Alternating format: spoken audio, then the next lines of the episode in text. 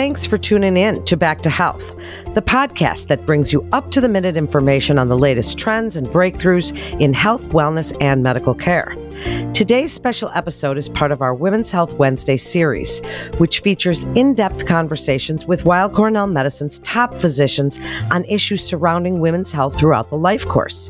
Listen here for the information and insights that will help you make the most informed and best healthcare choices for you.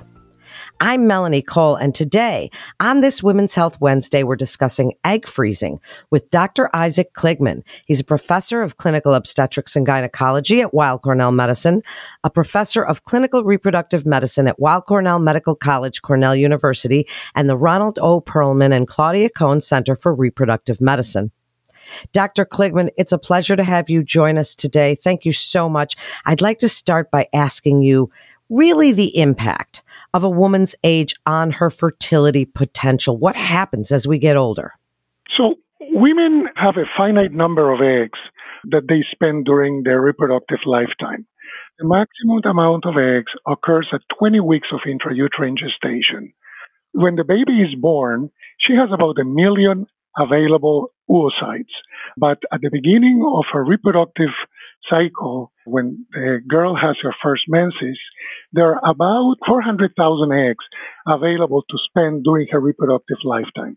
And those are spent between the initial period and when the woman reaches menopause. Those eggs not only are spent during the reproductive lifetime, but they also decrease in quality. So after age 35 to 37 years of age, the number of eggs that are available and the quality starts to decline. And that's why it's so important for women to know that they have a reproductive lifespan of the eggs that are available for them to reproduce. Wow, Dr. Kligman, I didn't know how many eggs we have. That was so informative. Thank you for that. Tell us what is meant by the term ovarian reserve. What does that mean? Yes, ovarian reserve is basically the number of eggs that are available at any point in the woman reproductive lifetime. Well, that was simple enough. So, we hear about the term fertility preservation. What are some reasons patients may decide to explore fertility preservation options? The conditions under which a woman would consider this option, because we're talking about egg freezing today. And so that is part of fertility preservation. Why would somebody look to do that? Initially, fertility preservation was developed to help women who were going to undergo what's called gonadotoxic therapies, meaning treatments that were going to affect the ovarian reserve. So women, young women with cancer, for instance, that were undergoing chemotherapy or radiation therapy. And that therapy was generalized to women who were freezing eggs for social reasons. And I think that's a very good alternative for women to preserve their fertility. So the first birth from a cryopreserved egg was actually reported in 1986. And since then, the technology has advanced and in 1999, the technology changed completely because initially the eggs were frozen with a technology that was called slow freeze. So the eggs were damaged because there were ice crystals that were formed inside the cytoplasm of the egg. About in 1999, a new technology came about, which was called vitrification.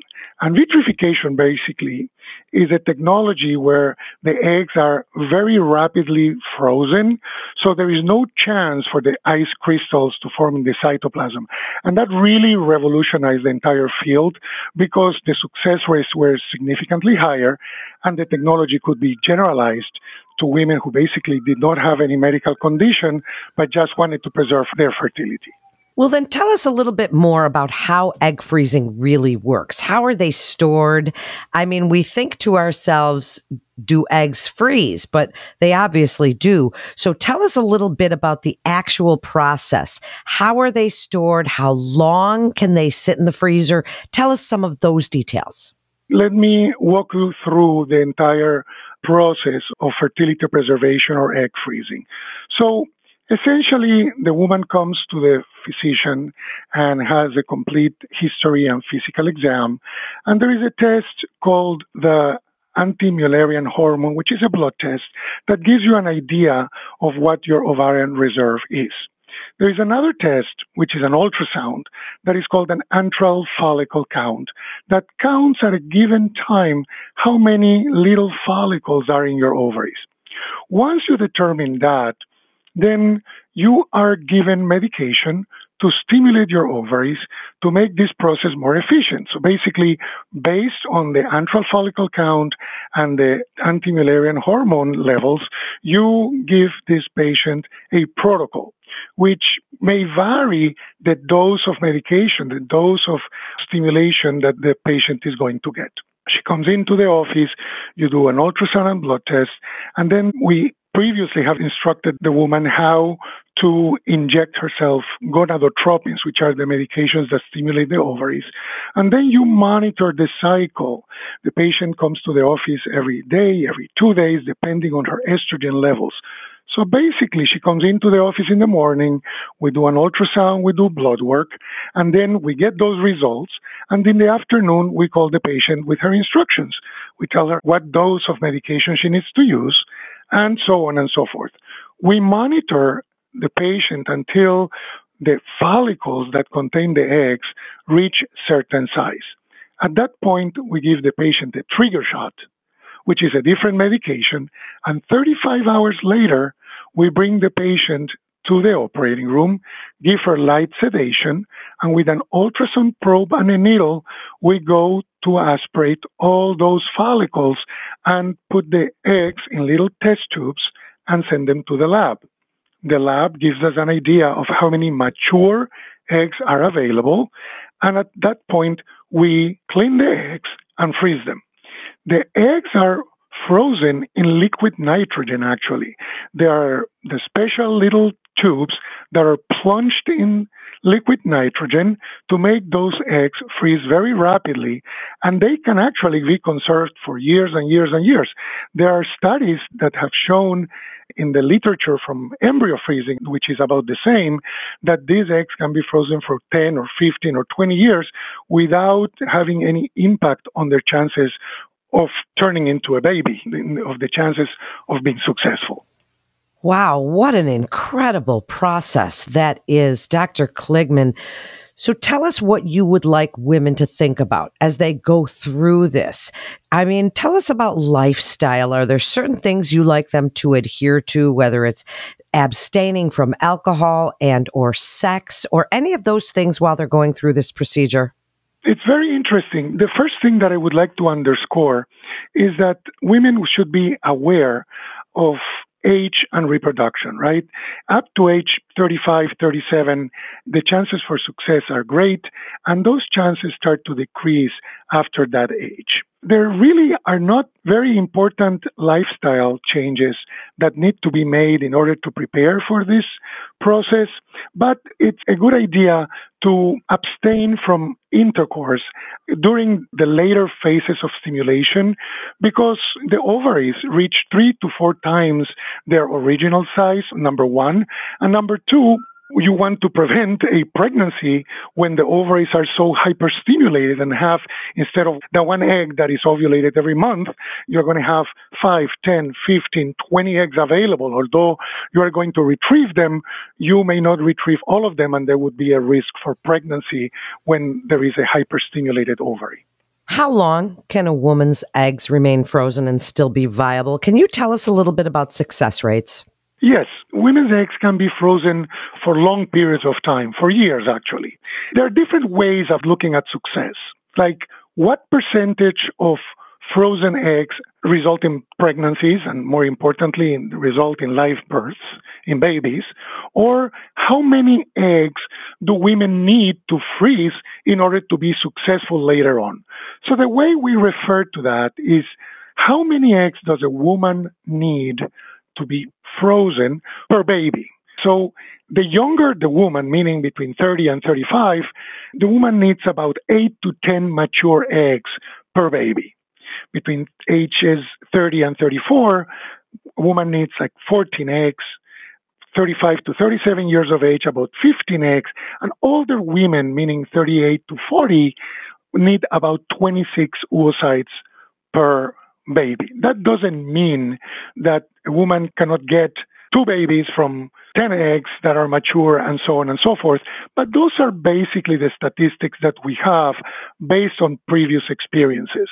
In terms of delivery rates, of live birth rates, those statistics are a little bit more difficult to obtain because the number of women that come back to get their eggs is not very high because women can freeze their eggs, but then when they find a partner or when they decide to pursue their fertility, they can start obviously with their own live eggs and try to achieve a pregnancy through natural conception or even with the different assisted reproductive technologies and leave those frozen eggs as a last resort because it's like although they are banked of course once you spend them you have to thaw them fertilize them, see how many fertilize, and more importantly, see how many progress to what's called the blastocyst stage and are amenable to either be transferred back to the uterus or tested for chromosomal abnormalities. What if she decides not to use those stored embryos, Dr. Kligman? What happens to unused eggs? A woman can keep, as I said before, the eggs frozen for a long time. And if, let's assume, a 35 year old woman decides to freeze her eggs and then she decides to get pregnant and then she gets pregnant and has three babies without resorting to those eggs. The eggs are frozen and then they can be discarded if the woman decides not to use them. It's a little bit different between eggs and embryos, of course, because with embryos, there is sperm involved. So there is sperm involved either from a partner or from a sperm donor. So although the embryos can be frozen for long periods of time as well, once you decide to discard the embryos, you are discarding the embryos. If you used donor sperm, for instance, then it's your consent. But if you used sperm from a partner, then both partners need to consent to discard those embryos. I'd like you to leave us with one lasting bit of advice, Dr. Kligman. You are obviously so knowledgeable on this subject. What would you like to tell women that are considering fertility preservation technology and specifically freezing her eggs? I would advise women to be aware, first of all, that this technology is available, that there are many ways to preserve fertility for social and medical reasons, and that they should be also be aware that age is an important factor on women's reproduction. The optimal age to freeze eggs or to pursue fertility preservation is between 35 and 37 years of age. And women who have no immediate intentions of pursuing parenthood should definitely take advantage of this option because it's widely available. Thank you so much, Dr. Kligman, for joining us today and sharing your incredible expertise. What a nice man you are. Thank you so much. And Weill Cornell Medicine continues to see our patients in person as well as through video visits, and you can be confident of the safety of your appointments at Weill Cornell Medicine. We're so glad you joined us for Women's Health Wednesday. We hope you'll tune in and become part of a community and a fast growing audience of women looking for knowledge, insight, and real answers to hard questions about our bodies and our health. Please download, subscribe, rate, and review Back to Health on Apple Podcasts, Spotify, and Google Podcast. For more health tips, please visit weillcornell.org and search podcasts and parents. Don't forget to check out our Kids Healthcast. I'm Melanie Cole. Every parent wants what's best for their children. But in the age of the internet, it can be difficult to navigate what is actually fact based or pure speculation. Cut through the noise with Kids Healthcast, featuring Weill Cornell Medicine's expert physicians and researchers discussing a wide range of health topics, providing information on the latest medical science. Finally, a podcast to help you make informed choices for your family's health and wellness. Subscribe wherever you listen to podcasts also, don't forget to rate us five stars. All information contained in this podcast is intended for informational and educational purposes. The information is not intended nor suited to be a replacement or substitute for professional medical treatment or for professional medical advice relative to a specific medical question or condition. We urge you to always seek the advice of your physician or medical professional with respect to your medical condition or questions. Weill Cornell Medicine makes no warranty, guarantee, or representation as to the accuracy or sufficiency of the information featured in this podcast, and any reliance on such information is done at your own risk. Participants may have consulting, equity, board membership, or other relationships with pharmaceutical, biotech, or device companies unrelated to their role in this podcast. No payments have been made by any company to endorse any treatments, devices, or procedures, and Weill Cornell Medicine does not endorse, approve, or recommend any product, service, or entity mentioned in this podcast. Opinions expressed in this podcast are those of the speaker and do not represent the perspectives of Weill Cornell Medicine as an institution.